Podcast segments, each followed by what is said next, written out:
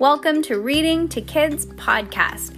I'm your host, Jenna, And I'm your host, Peyton. and we're here to read to you or with you.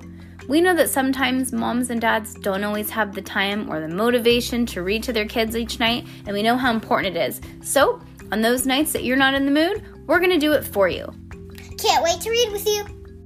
Good job, Peyton. High five.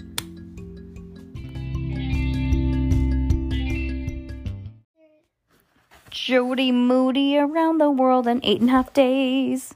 Chapter three Club Snub. My stomach hurts again. Ooh, you know what? I think you're tired. Okay. I hope you're not getting sick right before Thanksgiving. That would be awful, huh, Pay? The next day before going to school, Judy rummaged through her top drawer looking for her old purple watch. It still worked. She wore it right next to her red striped one. She looked around for a clipboard, but she couldn't find one. So she stuck a grouchy pencil behind her ear and went to school.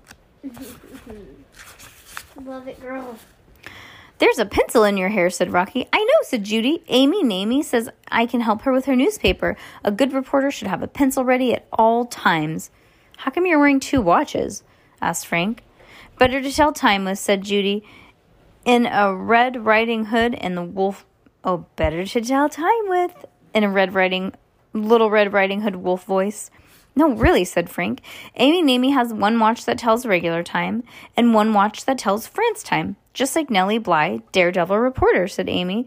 Says Amy says that Nellie Bly always kept one watch on the time that it was at home in New York, and the other one she changed to the time of England, Italy, or France, wherever she was.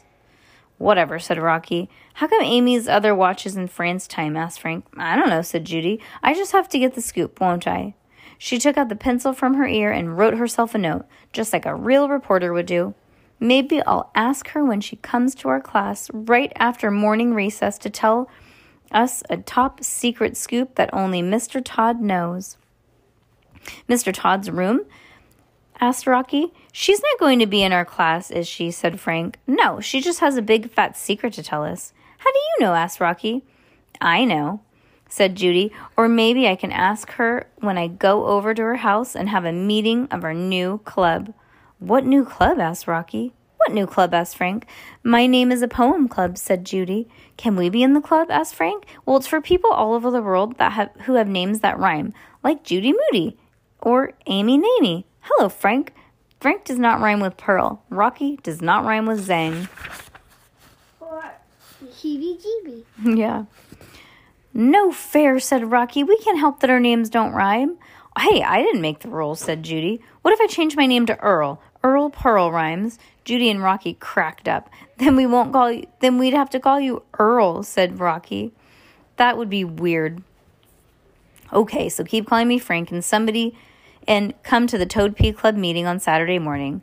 Don't go to that rhyming girl's house. What do you mean? asked Judy. Didn't Stink tell you we're having a really big important meeting of the Toad Pee Club? said Frank. How come? We want to enter Toady into the race that they're having at the pet store that morning. Fur and fangs. You can win a tarantula. Stink told you this? asked Judy. Uh huh. It's a girl tarantula named Trudy, added Frank. It's a painted tarantula and has orange stripes. And Painted? Really? I don't, yeah, I don't think we'll have to see what kind it is because we have tarantulas and I'm not sure. and it has eight eyes and fangs and always and keeps away robbers, said Rocky. Robbers? said Judy. There aren't even robbers around here. What? Mm, the one kid just fell. That's right. Yeah, huh?